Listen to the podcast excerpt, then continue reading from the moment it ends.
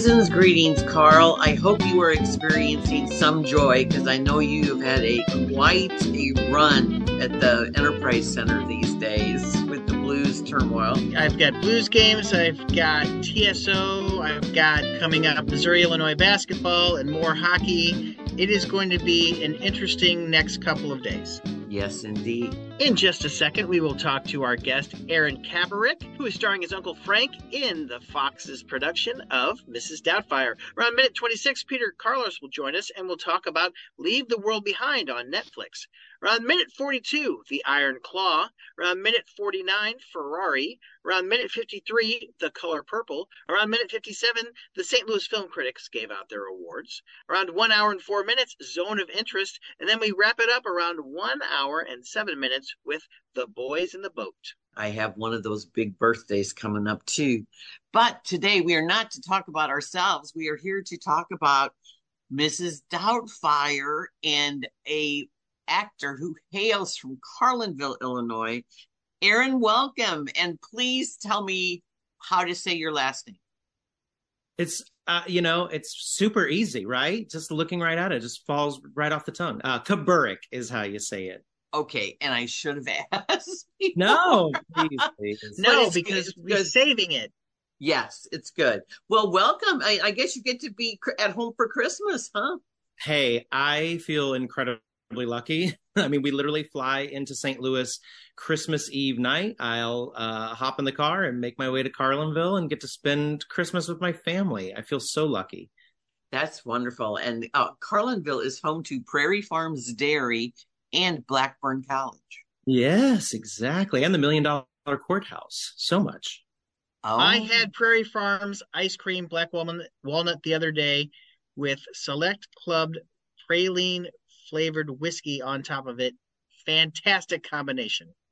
Wow. Yes, please. yeah. Oh, yeah. They're famous for their black walnut because not that's very rare. Yeah, yeah. Both my uh well, my uncle used to work at Prairie Farms and my sister-in-law still works at Prairie Farms. So you are playing Uncle Frank, made famous in the Robin Williams movie by Harvey Fierstein, National Treasure. So that has to be daunting playing Uncle Frank. So tell us about uh, this show.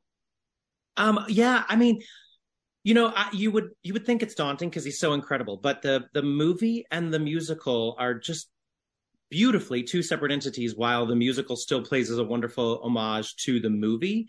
Uh, so the the writers wayne and karey kirkpatrick and john o'farrell have taken the movie and they've updated it. And they've even beefed up the role of frank from what we know in the movie. So uh, you get to learn about his husband which in the movie uh, is just uh, that his partner is just a little bit of a, a a blip on the in the movie. And now now they're fully fledged characters in the It show. It was the early 90s. They couldn't go too deep.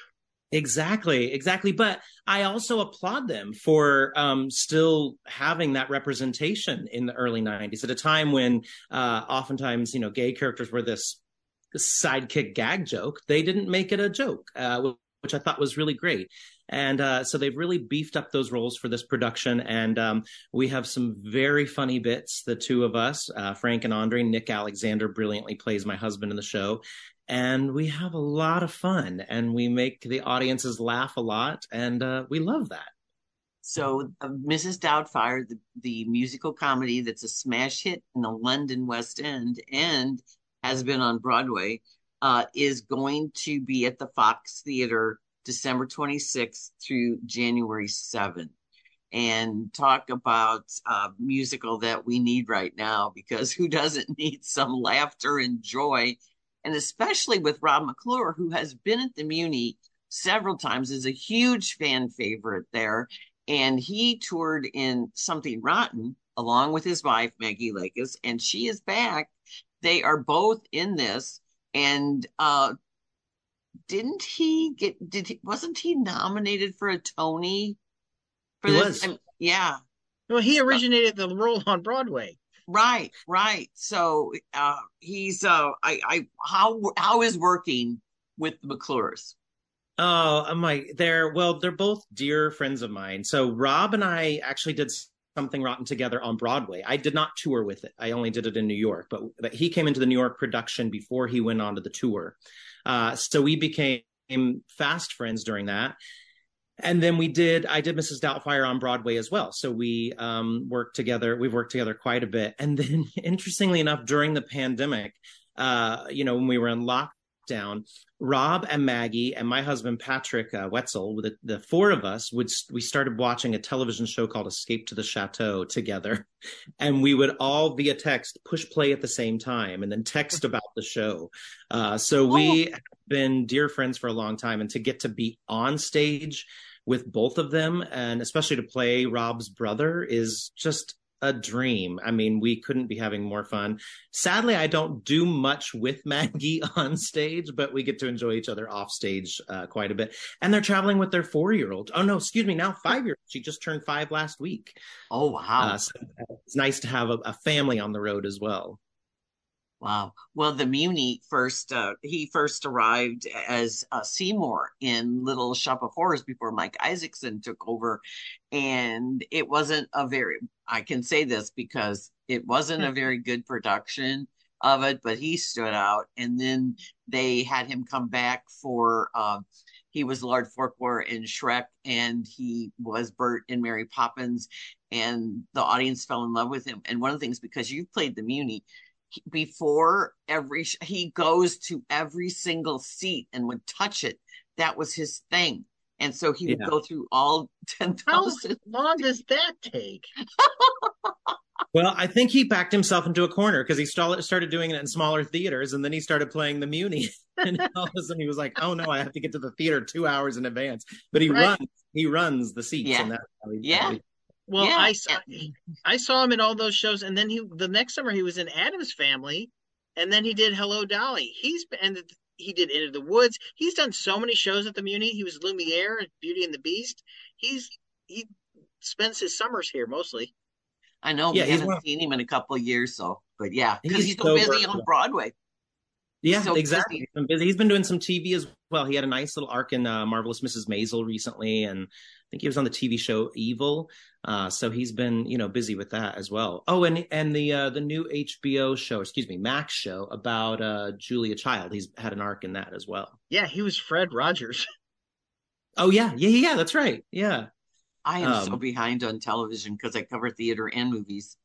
So I now have to watch that. But you have had some interesting TV experiences too. Uh, looking over your resume, I need to know about Fosse Verdon because oh, that is so she loved that show. Yes. Uh, listen, I as that was a show when you know all of Broadway knew that that was happening. We knew that this um, you know book to TV adaptation was happening, and everybody knew that there were going to be all these musical theater sequences, and everybody wanted to be in them. and uh, so I got the phone call to audition for the Heart Quartet from Damn Yankees, which I um, coincidentally I had just done at the Muny in the uh, not just but like maybe five years prior. Um, I had been in oh. in Damn Yankees at the Muny with and Eric Kunze. Eric Kunze, Eric Kunze yeah. and Roy Reams, yeah. Um, okay. And so I knew it well. When my agent called, I said, "Yes, please. I, I want to go in for that." And so I went in and I had been growing my beard out for something. I forget what. I'm, I'm terrible at growing my beard out. So it looked awful, but I was in the process of growing it out. And about a week later, my agent called and she was like, um, so so Fosse Verdon wants you, but they want to make sure you can shave your beard. And I was like, I'm shaving it as we speak. Yay. On. it's halfway finished. Yeah. And uh, it was great. We filmed our uh, episode at a, a, theater on Long Island uh, excuse me, on Staten Island, uh, the St. George Theater, and it was over two days. And we filmed. We we first went into the recording studio and recorded all of the Heart Quartet.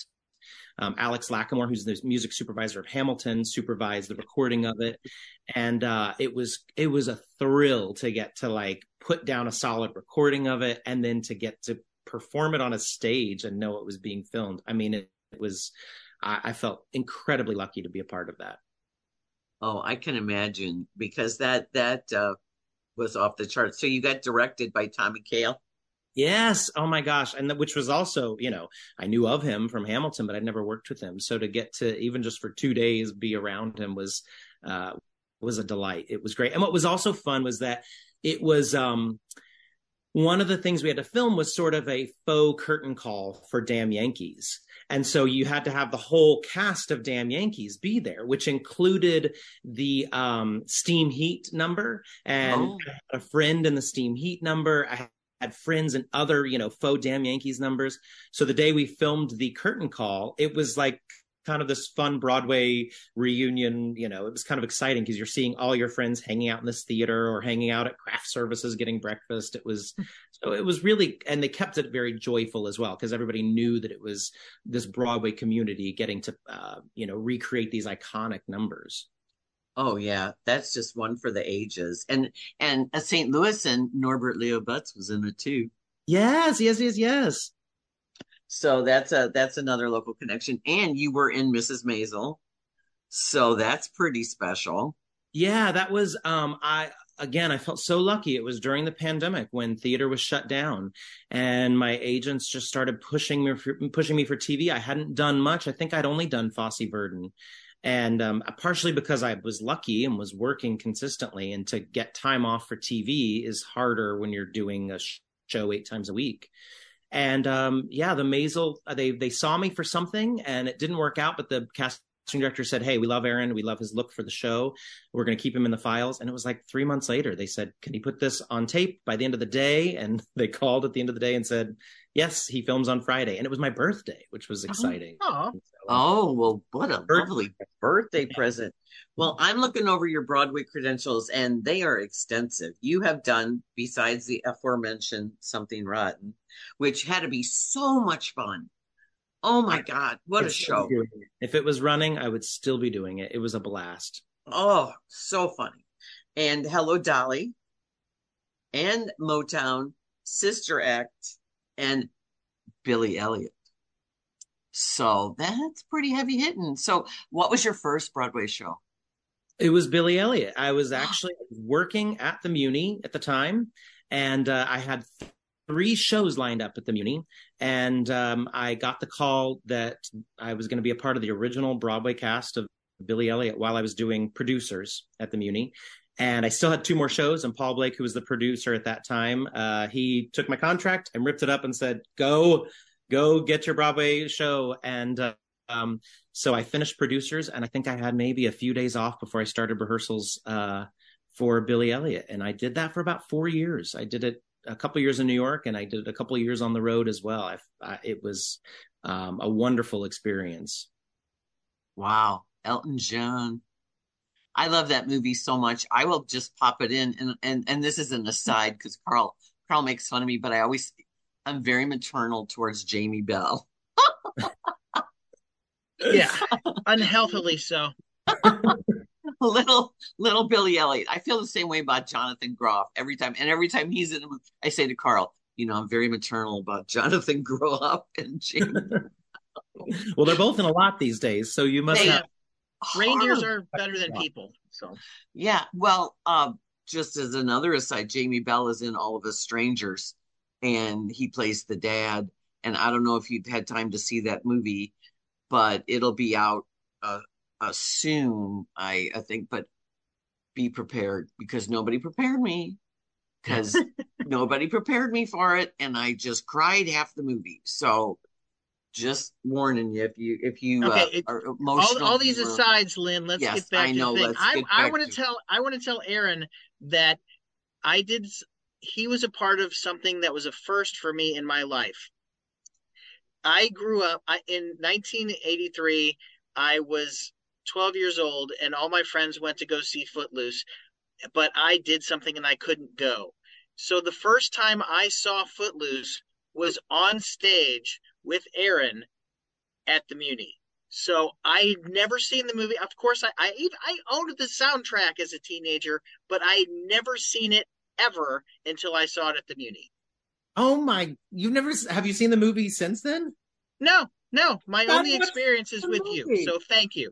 I Well, I. I know the movie through osmosis. I know John Lithgow. I know that it's Kevin Bacon. I know everybody in the movie, and I know every single song. But I saw it on stage, and I thought I think. Well, you know what? That I'd rather have that. I'd rather have it that way. Uh, well, I love that, and that I will also say that was another special experience because Christian Borle, who I did something rotten with on Broadway, he was directing that production, and he called, I don't know, January, February of that year, and he said, Hey, I'm going to be directing Footloose at the Muny, and I want some people that I love to play the adults so that we have a good group of people for these young kids that are coming in. And uh, he said, I want you to play the uncle. You know, it's not a big role, but come and have fun. And Natasha Yvette Williams, who was nominated for a Tony this past year for Some Like It Hot, played my wife. And we just had the best time. And um, it was, Christian was incredible. Jessica Hartman was the choreographer. It was uh, a blast. Mike Isaacson put together a great group. And, and I thought it was a, a pretty terrific production of, uh, of the show. So we, I'm glad you enjoyed it. Thanks was that the couple year? Was that in uh, 19, 2019? Yeah, 2019. Mm-hmm. Oh, that yeah, was I, a good one. Oh my god! I never saw Flashdance either. So the, the girl that played um, Rusty and the guy that played uh, the you know the best friend. Yeah, yeah. The country guy. Yeah, he was terrific. Oh my god, they were so good. Yeah, so, it was, so I mean, and all those all those young kids were like in college or fresh out of college. Christian uh, did incredible work, and Michael Baxter at the Muny did great work at finding this young talent. And they, I mean, they've all gone on to like star in so many Broadway shows. They, it, it's they literally all just took off from that experience. It was oh uh, well, that's great because their cast their casting is so good. So, what was your first Muny show? To see or to be in? Both of them. Yeah, because he's from uh, the area. Well, my first one to see was um, Debby Boone in The Sound of Music. Um, you light up my life. exactly. I want to say it was probably 86, 87. And um, uh, it was actually also what made me want to get into theater. I watched it and I, I immediately was like, what is this experience? I need to be a part of this. And um, so then years later, I made my first or my, my debut at the Muny as kind of the, the there's the Muny teens, but then they sometimes add on extra teens, and I did that for Godspell, I think in 1995. Um, a great production with incredible people: Renee Elise Goldsberry, um, uh, uh, Adina Alexander, some terrific people in that production. Wow, I was there. I saw it. I took my children to that. That was their first broad. That was their first Muny show. Godspell 95. So isn't that funny how it's just, it just, it, you know, the Muny is that connection. By the way, I know you're busy being on the road, but the Muny has a wonderful documentary series right now running on YouTube that each one is about five minutes long. It's and terrific. It's wonderful. Oh, you watched it already. Yeah, I've seen a couple of them. Rob, Rob, and I actually keep talking about them backstage. It's so well done. It's remarkable. Oh yeah, Cody's it's done their brand. It's their brand new video guy, and he, Lynn and I spoke with him, and he's like, uh, "I came in just to do this project, and they liked it so much that he's still going to be there this summer too." That's great. Yeah, everyone yeah. should. Yeah, well, you've had. So, how does a boy from Carlinville, Illinois, get to brought get to Boston University? Well, I um I, I, love, love, love Carlinville, and I loved growing up there. But I knew, I so there was something inside me that just knew I wanted to be in a city. So when I was applying for colleges, I looked at a lot of uh, city universities, and um, BU had a study abroad program that really appealed to me because I knew I wanted to study abroad. I didn't really know where, but I ultimately studied in London. And they also had um, a, an economics and math degree combined, which is what I wanted to do at the time. And what I thought I was going to do was apply that to arts administration. And um, and that actually is what I did. I got my degree in economics, and I started working at the Muny as the associate producer right out of college. And I um, I was an intern at the Muny during college in the production office, and then I started working at the Muny after. Um, and uh, that I did that for a few years, and ultimately, I just kept watching people perform on that stage, and I thought, no, that's really what I want to do. I had still been taking voice lessons and tap dancing. Uh, I was going to tap class, and uh, I was taking a lot of acting and improv as well in New York because I would work in New York uh, for ten months of the year, and then go to the Muny for the summer months. And um, so that I just kept plugging ahead with both aspects of theater and my acting career started to take off. I made my union debut my professional debut in the national tour of the full monty in uh, 2003 and fortunately my career has kept going. 20 years later you're still doing it and it's making crazy. money. it's crazy. I still can't believe it. I feel stupidly lucky but um, well, well, well, let's let's talk about boxing day. Boxing day at the fox Mrs. Doubtfire is going to open. Lynn and I will be there the day after Christmas. Okay, Lynn's not going to be there. I'll be there with my child. And it's going to be, and it's interesting to start the day after Christmas because a lot of people like, uh, everything just happened. Let's go out because they they're tired of being at home because they've been with the family and this is something that they can do on a day that normally they might not do anything yeah i mean and and also it's uh, we are pure laughter and pure heart the show so it it just rolls right along with that good christmas spirit so i i i think that people people will yeah leave their cooped up homes and um, come on out and enjoy a show. Maybe maybe they'll be frustrated with putting christmas decorations away and they'll say hey let's go see a show. But um, yeah i think and i think our sales are really good so far. Uh, i only know because i've been getting tickets for my family so i keep refreshing my tickets a lot. Uh, well that's, um, that's so yeah. You know get your tickets. It's gonna be fun. Yes, well, um, I I fortunately we're going to be at my sister's in Las Vegas, so that's, oh, that's a whole right. other story. Because Lynn's turning thirty next week. oh, I'm half right.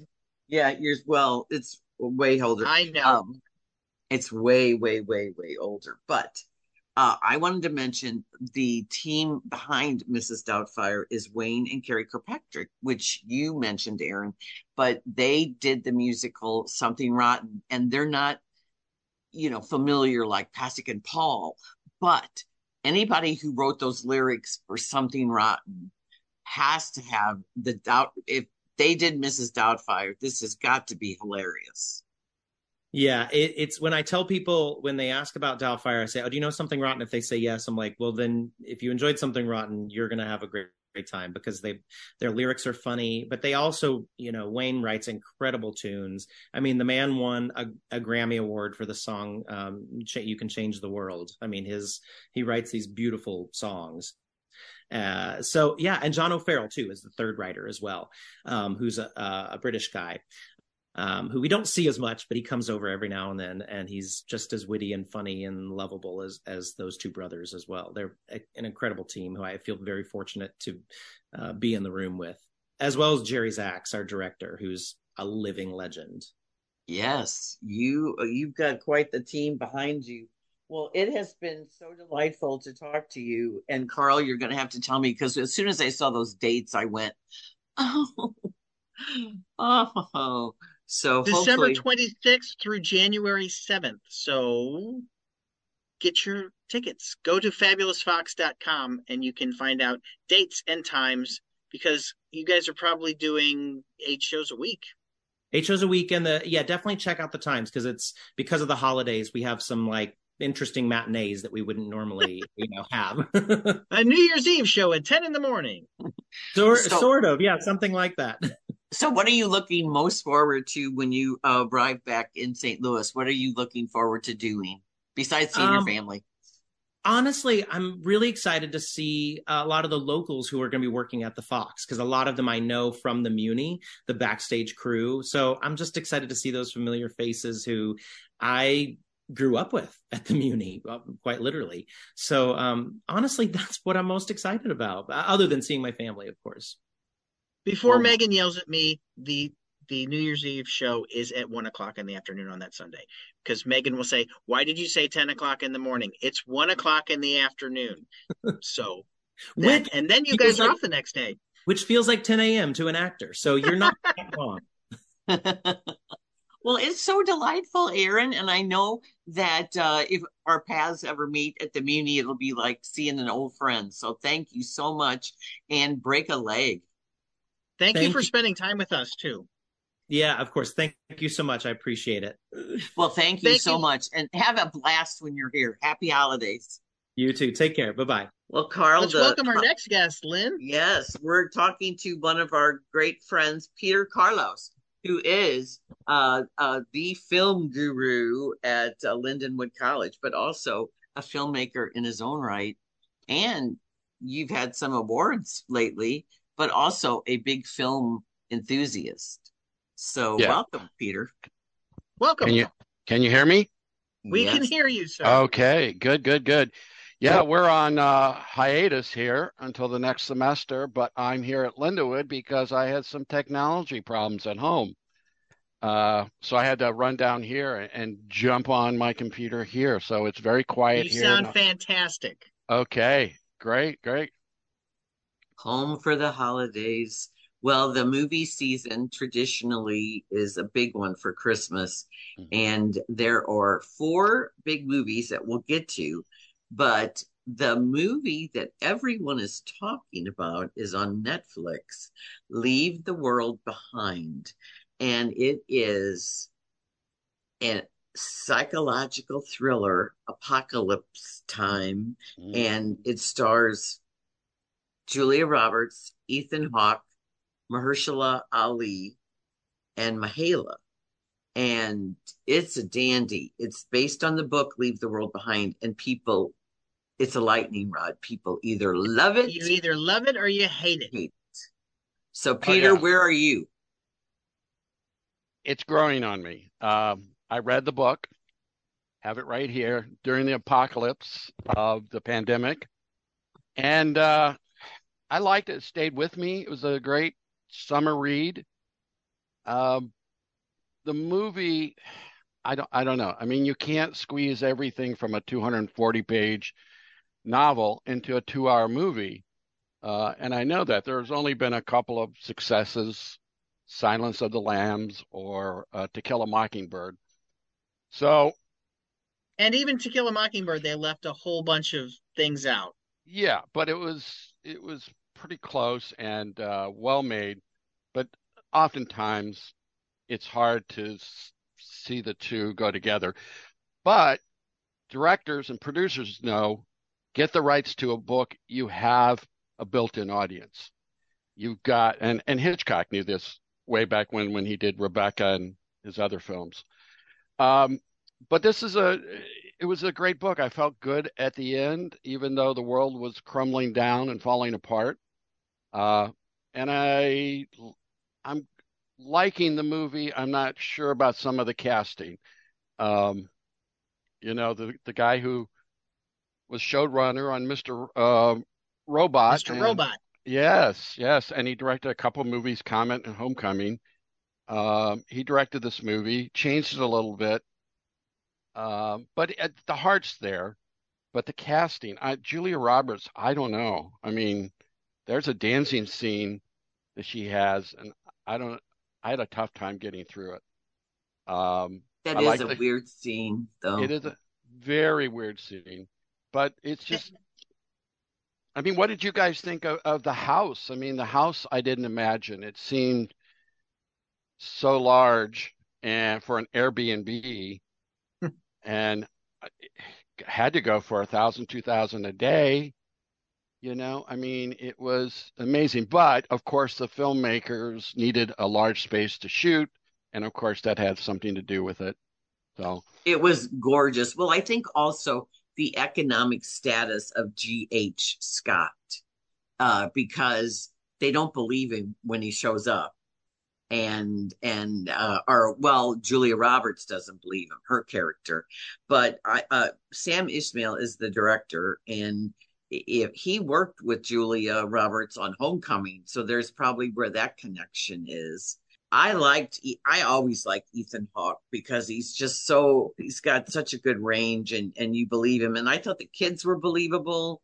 I thought every, I was not aware of this book, but I've had friends who read it. I mean, I didn't uh, read the book, but the main, when I was talking about this on KTRS on Friday, the text line lit up. People were like, I want two hours of my life back. Hated it hated it. People loved it. People are like, I'd love to talk to you about the Julia Roberts character. And so we had the we had the pros and the cons. And Wendy Weiss had said, I've never seen a reaction to this uh, like I have online to this movie because it is one of those lightning rods where you're either going to like it or not. A lot of people have issues with the ending. And I think it's that whole feeling. I was so anxious and tense watching this. Afterwards, I I, I made the mistake of watching it before I would normally go to bed, mm, which right. was a which was a total mistake. And then I had to stay up and I watched the Ted Lasso Lasso um, episode, Mom City, just to cleanse oh, my. Wow. yeah, because it was so nice. But I think the uncertainty of everything, because the whole movie, you don't know what's going on. You uh you're you're as in the dark as they are. And you that was intentional, I'm sure. Yes. And then the ending, I get it. Because if you think about what Mahershala Ali says to the women but the daughter people people really hate that ending but the director uh he explained he talked there's an article in Variety where he explains that he talked to the author of the book and the author of the book was fine with it because to do it differently, it's not that kind of a movie. It's not that kind of a book. You know, they're not going to wrap it up with a bow. No, it's it's got a very European ending to where the you know, American audiences like everything tied up in a bow. They want to know what happened to the characters. And I think that's the problem that the uncertainty at the end. But, uh, you know, Friends is mentioned in the book. Rose is seen as a survivor. Uh, and of course, the song plays over the credits, which is perfect. I don't like his other. He made some very strange music choices throughout the movie. Well, he uh, he tried to explain that too, saying he didn't want, as we would say, he didn't want the needle drops of songs that are associated with other things, and so he tried to pick songs that weren't uh, that that were identifiable, but not like attached to any one emotion or other media, like film or television. Even though the Friends song, in, which is kind of meta because Julia Roberts actually was on Friends. Yes, she was in there. Yeah, and um, you know, someone like Scorsese or Hitchcock were very good with the music. Almost becomes another character. But I felt the first songs, probably the first half, just didn't. I don't know, didn't jive with me or whatever. Where the ending was perfect for me. I liked it. Uh, and I like the character Rose. I thought Rose was great. I'm still, you know, Kevin Bacon. Uh, I don't see him as a prepper. Uh, you know, it's it's hard to see him as that, but he was okay. Uh, so we were just talking about Footloose. Yeah, uh, you know, great in foot, Footloose. I don't know about him in this, so I mean, for him and and and Roberts, I don't know. I thought that maybe they were miscast or or whatever. I'm I'm accepting them because, you know, Amanda says I don't I don't like people, and um, we see at the end her arc changes in some way, um, and she gets she's much like Ruth in this in this film. Ruth is very suspicious, sarcastic a little angry, a little worried about her family. And so it makes sense for Amanda and Ruth to kind of get along. That's the whole point is that two different families, two different cultures coming together. How are we going to work this out so that we can survive the apocalypse? If we don't, we won't. And so I thought that uh, the director did a great job uh, with with that. that part. Yeah. Yeah. I thought uh well Netflix didn't promote this like their their show pony right now is Maestro. And uh that is where the attention is. And uh they did not make this available in uh us reviewers we get Netflix movies in our preview content to see so we can review it. And some movies they make accessible and some they don't give to us mid market people. you know. Right. And so we didn't get it. And This so I was thought, a don't. yeah, I thought, oh, this isn't a good sign if they're not, you know, promoting it because we got Leo and, you know, May, December and all that. So anyway, um, when I started watching it, I was like, oh my God, this is really good because I was caught up in this is like what would happen. Our phones would start going out, things would happen. And you know how frustrated you are when your phone doesn't go out. When my phone broke like two months ago, I was I was frantic for not having a phone for 24 hours. It was like life changing again Yeah, because your whole life is in your phone now, even your alarm you know for for sleeping and for maps and everything and so that disorientation how they can't get on their computers they can't use they can't even watch anything on tv and and you were just you don't that in the dark atmosphere i can see that happening in the us and after the pandemic i think we have a lot of uh, things going on in our heads and especially in this divisive culture and I thought that the two families played into that, how suspicious they are of each other. And because they uh, have to communicate eye to eye, face to face. And even George says, "Oh, you, you probably don't know me or who I am, but I'm George. I'm G.H. Scott, and here we are face to face, and all the technology is going down, failing, and they even say, how do you know? We've got to work this out face to face." Uh, just like my technology wasn't working at home, what did I do? And I'm going, I'm scrambling. So, okay, I got another setup that I can get to. And I've lost my phone too, and people couldn't get a hold of me. I, you know, uh, when I teach, I don't allow phones in there, but I know that that students now are using this phone as a watch, where I have a watch. I'm old school. I've got both. And so it's how much we rely on these things to communicate today. And what if they went out? And so, Or they're recording the lecture on the phone. or they're taking notes on their phone. Yeah, I know. Well, I don't I don't let them do that, but I mean they do do it anyway. Yes. oh, I know. I when I taught at SIU, it was in our syllabus, no cell phones, but I'd hear the clicking. You'd hear the clicking, and you you know they're trying to act like they're not, but you know you you just totally. And then all of a sudden they go, "What? What? What?" You know, like when you say something that catches their fancy, and uh oh so don't even get me started but that feeling of when he says yeah you know in the old days we would have we would have talked on the phone you would have been familiar with my voice Voice, right. you know and and it's just different but it's also uh we are in a heap of trouble if things go south because we are so not prepared for this. You know, after War of the Worlds, I said to my children, I said, I don't think I could be sleeping on the ground not having a toothbrush for, you know, a dare, you know, and they go, Yeah, mom, you would just slow us down. Yeah. And and they had to look to nature to kind of communicate. You know, the deer is a, a great motif. They keep reappearing, uh, and you you think you see a deer driving, you go, oh, how nice, how cute. Uh, but these deer somehow seem threatening, and Ruth is the first one to see. Well, Amanda and her husband they see it, Clay, but it starts building and building till at the end, and it seemed quite threatening to Amanda and Ruth. Uh, so they have to look to nature and say, what's going on with all these birds flying over?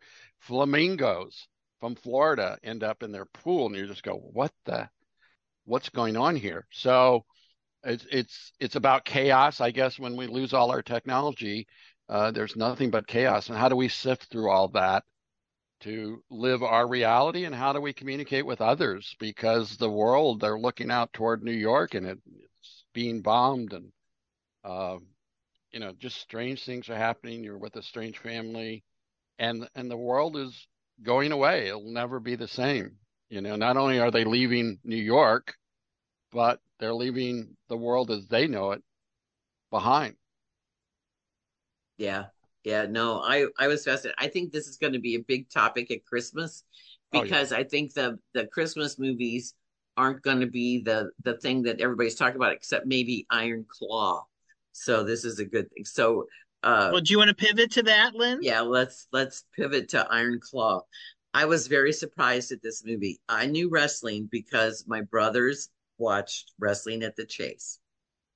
And you just know those names, but You knew who the Von Erichs were, didn't you? Yeah. They, yes, a but I- tragedy. but I did not know their family story, which is what is remarkable about this. Sean Durkin has written and directed this, and I know he's taken some liberties with the story because one brother isn't even in it, but it's all about family, the obsessive dad. Go ahead, Carl. The reason the reason that the the other brother's in is because the whole story is tragic. What happened to the Von Erichs is is not. If they would have added another brother to it, that just would have added another layer of depressing. yeah, that's true. But Sean Durkin, I don't know if you uh, saw this movie called The Nest. I really liked it. It was Jude Law and Carrie Coon, and uh, it was But uh, he did Martha, Marcy, May, Marlene. Yeah that that gave Wow. Elizabeth Olsen her career. Great movie, great indie movie.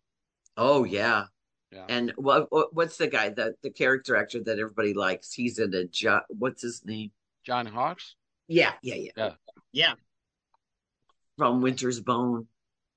Uh, Yes. so he hasn't been around for a while. Haven't seen him. Haven't seen him in much lately. yeah, every time I uh think where is somebody, then I find out they're like maybe on a streaming show or something. and on a it's like, show that oh, you've not seen. Right. Oh, that's where they are. But I don't need to look him up. But anyway, Zac Efron plays the lead brother in this, and he's fantastic. He is great anchoring this Uh, movie. John And- Hawkes is uh, in the new season of True Detective with uh, Jodie Foster. Great. Oh, awesome. That's coming out. Yes. Yeah. Yeah. Yeah. The Netflix is uh, not Netflix. H- HBO. HBO. Max is really pushing it, and they're having a lot It's- of. Yep. So yes, I love that first season of True Detective was remarkable. It's really it. It's very very good, or it's not very good. Um, True Detective, and I think that uh, when it's great, it it just pops off the screen. Yeah, yes. The first season with uh, Matthew McConaughey and Woody Oh, Harrelson, yeah. which uh, but, but Cary Joe Fukunaga did it, and and then second season wasn't no. No. Colin Farrell and Rachel McAdams and um, Taylor Kitsch and Vince Vaughn.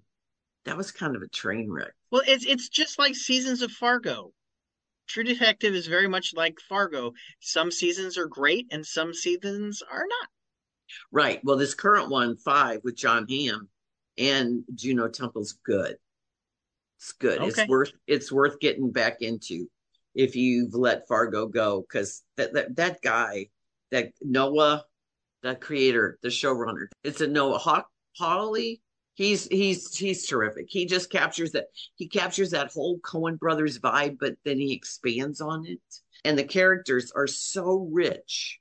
And Juno Temple's character is a, a one Doing eight- a Minnesota accent doesn't sound like she's on uh, Ted Lasso anymore. No, no. And then Jon Hamm, you know, it's good to see him in a hit. So Back to Iron Claw. yes, back to Iron Claw. We digressed with Fargo. Iron Claw has a terrific cast. Lily James plays uh, Zac Efron's eventual wife, and uh, the brothers, other brothers, are played by Jeremy Allen White, who's having a moment with the bear, and uh, Harrison Harris Dickinson plays one of the brothers, and he's also uh, an up and comer.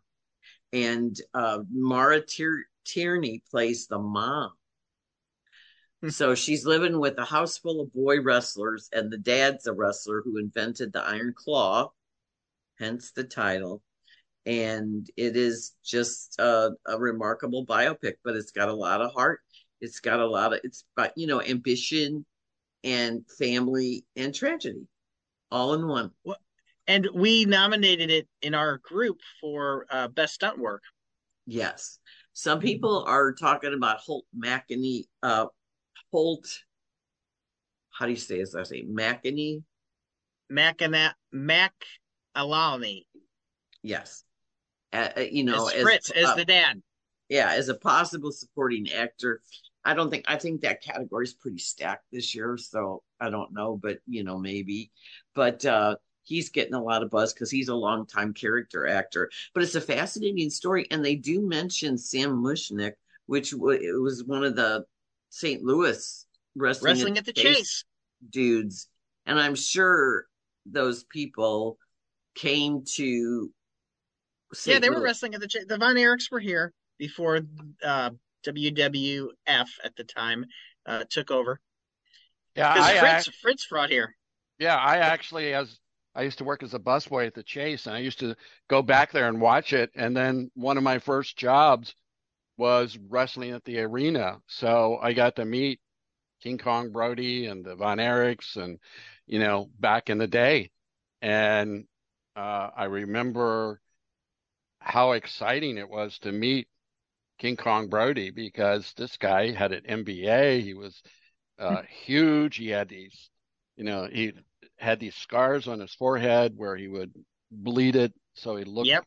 ferocious and stuff. But yeah, that it's amazing how many St. Louis's love this sport and right. filled up the arena. So and, I think, yeah, it should do well. Oh, I Bruiser think Brody and King Kong Brody. That, that's in the movie. Yep, yep yeah, I think uh, this movie is going to be a huge crowd pleaser. It's a big surprise, I think, to a lot of people that weren't expecting it to be anything but just like, you know, some wrestling movie. It's a surprising how many loyal wrestling fans there are. And my kids grew up with that whole NWA and WWE and uh, uh, yeah. So I think I think that wrestling culture is going to come out big for it. Uh, well, uh, not only that, Lynn, but National Board of Review said it was one of their ten best. It they wow. did. It's on wow. my. It is on my honorable mention. We're putting that together for Webster Kirkwood Times and the and the uh, my website poplifestl.com and it's it is on my honorable mentions because I do think um, it's worthy. The ensemble work is well, tremendous. Well, and also, you know, you have Zac Efron with his shirt off, so the people like that. Well, he's he he. You can tell. I mean, they put the work in to this to make them bulk up like they did. It's really uh, really good work. Um, there's a couple other films coming out, and I don't know, Carl, if you had time to see Ferrari yet. I have not, but I've heard mixed things about it. Yes, I'm not enamored with it, and I I find Michael Mann a thrilling director. I was not thrilled. I usually am enamored with Adam Driver's work. I think didn't and, we just have Ford versus Ferrari, or this yeah, is the other is, side of that, which is way better, way okay. better. This one, I mean, it's it focuses on what a jerk Enzo Ferrari was. So it's not pleasant. I mean, you don't have to like people, but at least they have to be interesting. But he exactly, has in, yeah. in, the movie they concentrate on he has this whole other family. He's married to Penelope Cruz, and she's doing. I'm sorry, everybody. oh, supporting actress nominee. She's doing her shtick about being the the hothead Italian wife doesn't that get like old like oh screaming at your husband all the time and you know i mean how many parts can that be so enzo has a secret family on the side shailene woodley is not good as his uh, other woman. Second family. Yeah who's had a child. So he has a child with shailene woodley and he goes and spends the night and he has a relationship with the child. And then he and penelope cruz go and scream at each other all the time. And then he's almost bankrupt. The car company's almost bankrupt. Now the film looks good. It's got that whole car racing vibe to it that it should they they recreate the mala the mi how do you say that that famous Malaise? no the the road race the oh Le Mans no, Mie Milagro. The one where they had the nine people killed, the spectators, plus the driver. Oh, okay. 1957. 1957. I had to look it up. It really happens. They recreated, and it's horrific. Yeah, uh, the National Board of Review also said that this is one of their 10 favorite films. Well, I know. I think a lot of people are enamored with uh, Michael Mann, and so they were just giving it a pass. I just didn't find it compelling. I was not having, and I thought Ford versus Ferrari was fantastic. It was a great Hey, film. but it it also has uh, the world's sexiest man in it. You didn't mention Patrick Dempsey at all. Oh yeah. Oh, he's good. He's good. He plays Italian. Yeah, but he is a racer in real life. That's one of Yes, his. he is. That's why that's why he left Grey's Anatomy. well, one of the reasons. Oh yeah, they and you know they killed him. Oh, well, now did they agree to kill him before or after he decided to leave? I think he was having some problems, some HR problems on there, and they decided to kill him off. Uh, he was tough to get along with, and so they killed him off uh, because of that, which was great. Should have should have It happened. worked for Meredith Grey. Yes. And then they brought him back in Dreams last year, year before, or something like that. But anyway, and then then we have the musical Color Purple, which is a fine adaptation of the movie musical.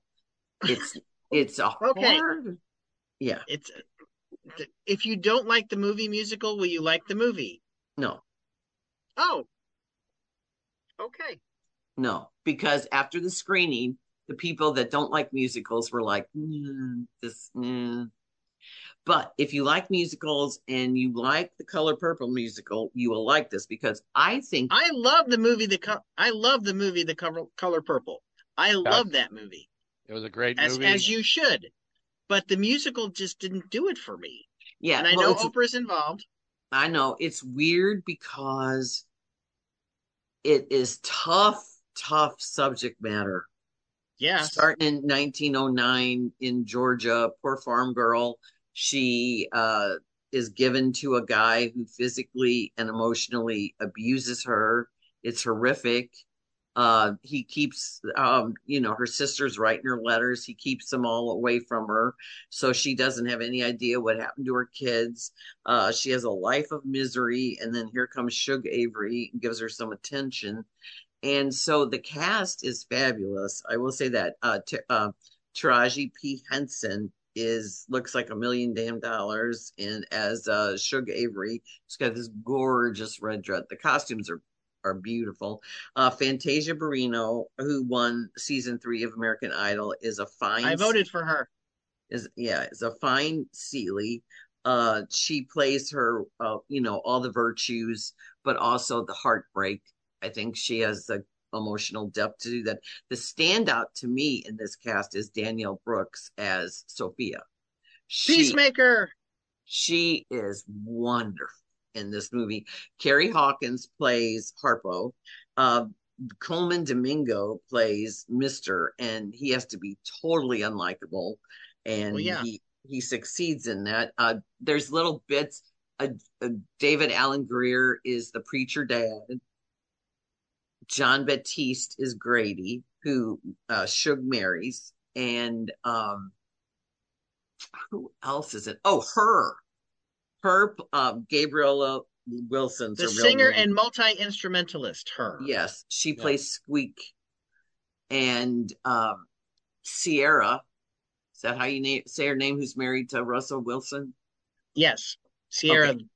the pop Yeah. singer. Yeah, she plays grown up Nettie. Halle Bailey from Little Women is young Nettie. So it's terrific cast. What I like about the musical, which was at the Muny uh, two summers ago, was the community, the joy, the spirit, the indomitable spirit of uh, people getting through adversity. And uh, I think the musical numbers celebrate that here. But if you are not a musical person, you're going to go, what the hell is this? you know, these people have this tragic life and they're singing. Right, right. I mean, I I don't show the only musical I show Singing in the Rain in my history of world cinema. And then I show a little bit of Usher imitating. But that's it. I I have trouble with musicals, people breaking out in songs. Some people like them. I, I It's have a a fantasy.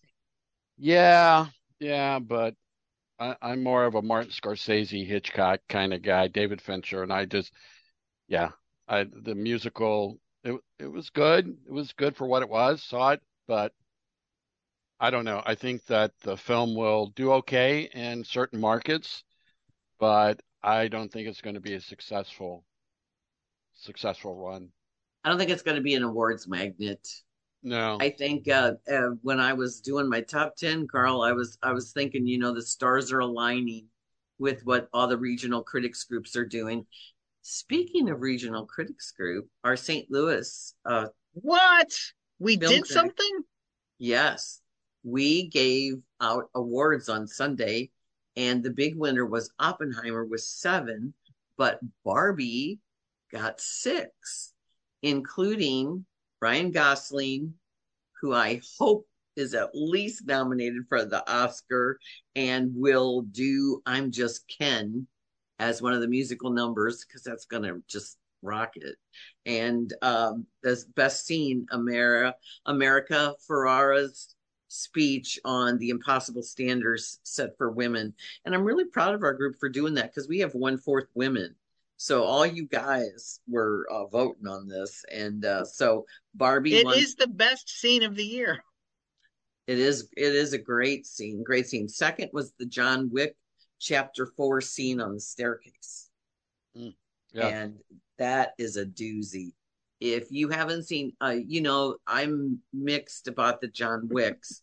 I've seen them in pieces, but this one I actually sat and watched from start to finish. And I thought, am I going to be able to follow it since I can't remember three very much? And you know, It doesn't matter. Well, it doesn't first matter. three take place within the, in two weeks. yeah, The first three movies take place in two weeks, but then once he starts traveling the world, you can't say, okay, this isn't really the next day. Yes, and uh, it's very fascinating. And I was hooked from the day one. And that Chad Stahel- Stahelski, who directed it, is a remarkable. You know, he went from stunt coordinator to Right.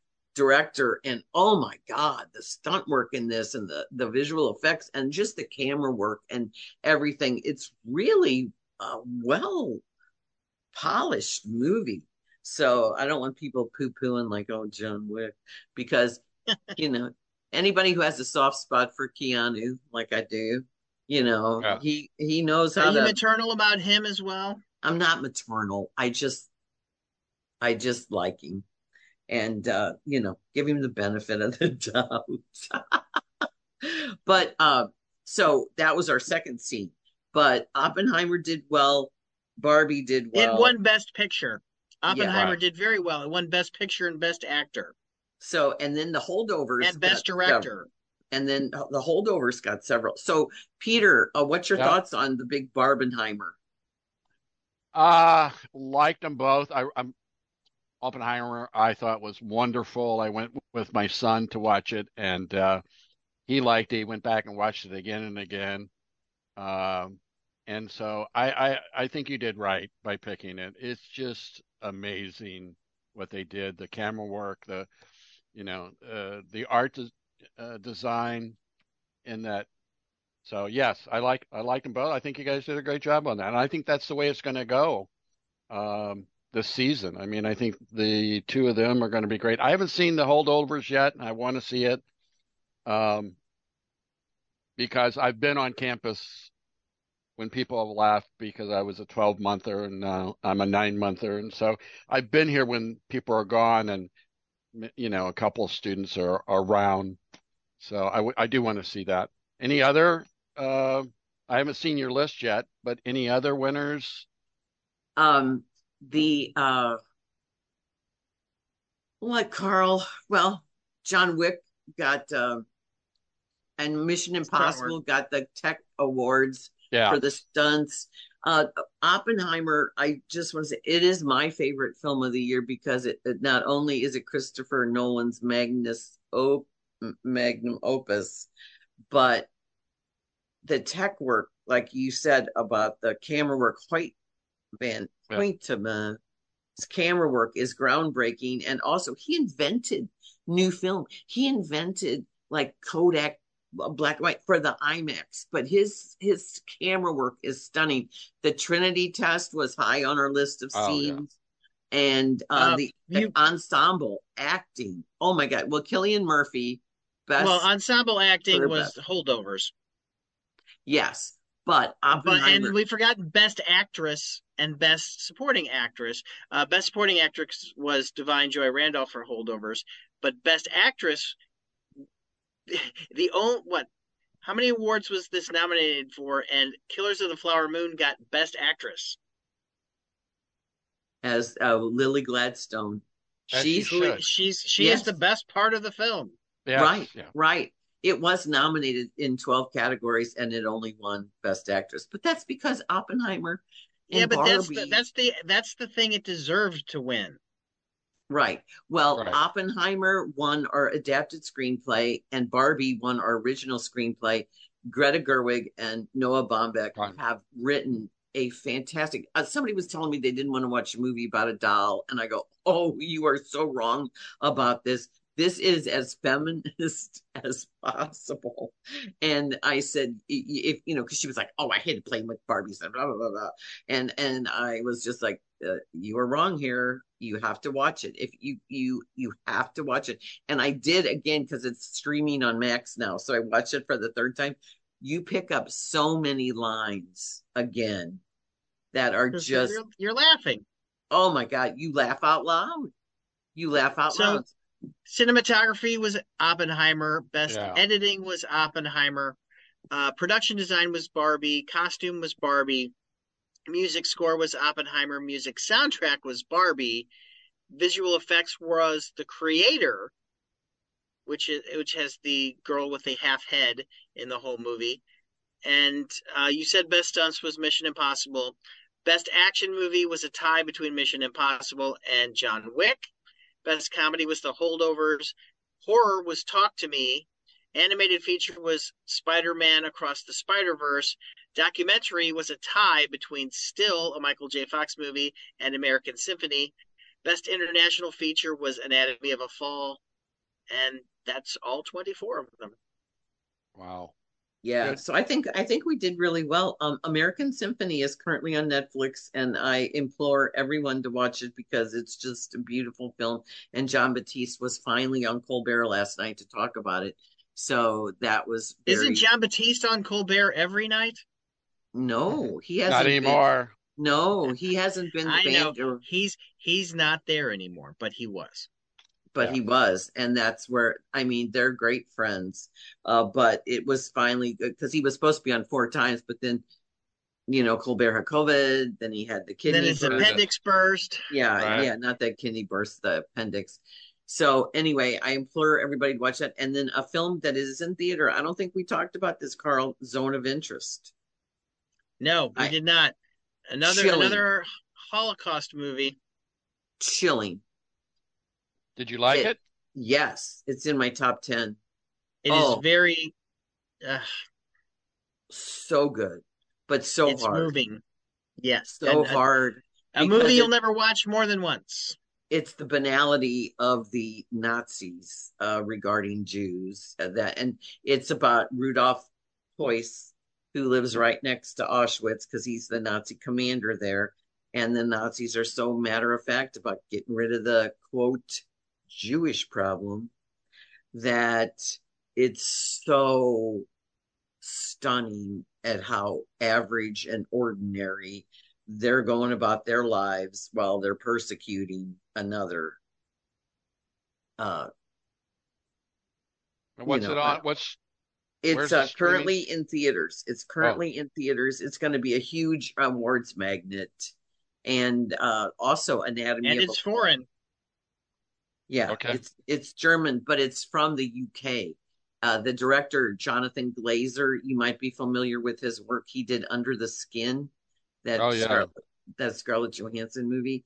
He has directed it with a like ordinary monsters. Let's put it like that. Like these people are ordinary monsters, and that's why it's so cunning and deceptive and you know there's this unspeakable evil going on and then these people are just you know their kids are playing with in the backyard you know right next door.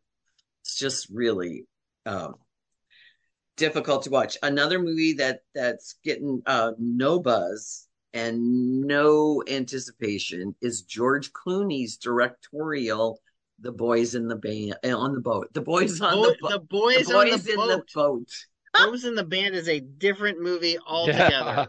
Oh my Well- God. How, how my my brain today is just not hitting on the cylinders. Um, the boys in the boat, dull, No. manufactured. It's about the rowing team who during the depression won an Olympic medal. And it's that boom, boom, boom, boom, boom, the same beats. It's like, haven't we seen this movie a zillion times before? That's Joel too bad. Edger- yeah, Joel Edgerton, coach, the the boy that's the heartbeat of the movie has a difficult father. Yeah. It's like they're grasping at things to make these people compelling. I don't know, Carl. Did you watch it? I I, was have just- not seen it yet. No. I've seen the I- trailer for it. In fact, it was this morning I saw the trailer. Um, yeah, it doesn't really draw me in, and I think George Clooney can be a good director. I think he's done some good things, but sometimes the material he picks, hmm, you know. So I know about the movie. Uh, it doesn't grab me, grab me much. I know. I think people, you know, at first, uh, oh, Clooney, but it's not, you know, not going well. It's so delightful to have you on because I've been trying to think of, oh, we should have Peter on again. So I'm glad you, um, you had time to to uh, talk movies with us, and thank you. And I hope We're we sorry see- you had to drag your butt into work, though. That that's okay. That's all right. I don't mind. Uh, Well, I hope you have all the joys of the season. and Carl, you guys happy- too. Happy Thank you, holidays, Carl. We're gonna take a break because I'm gonna be out of town and Carl's gonna be working like a maniac. You don't get any time off, do you, Carl? Nope, working every single day except Christmas and New Year's. But uh, but everyone then then is the work of family. So Yeah, the last last time I was on, you were going to Florida with your daughter. I was in Florida, and I was in Florida actually with the person I was with last week who came up here.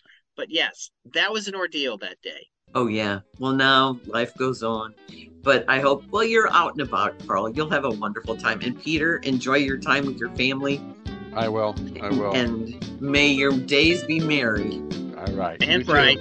and your All right. travel safe. Bye. See Bye. you at the movies. See. Everyone, well, have the merriest of holidays and uh, joyous New Year.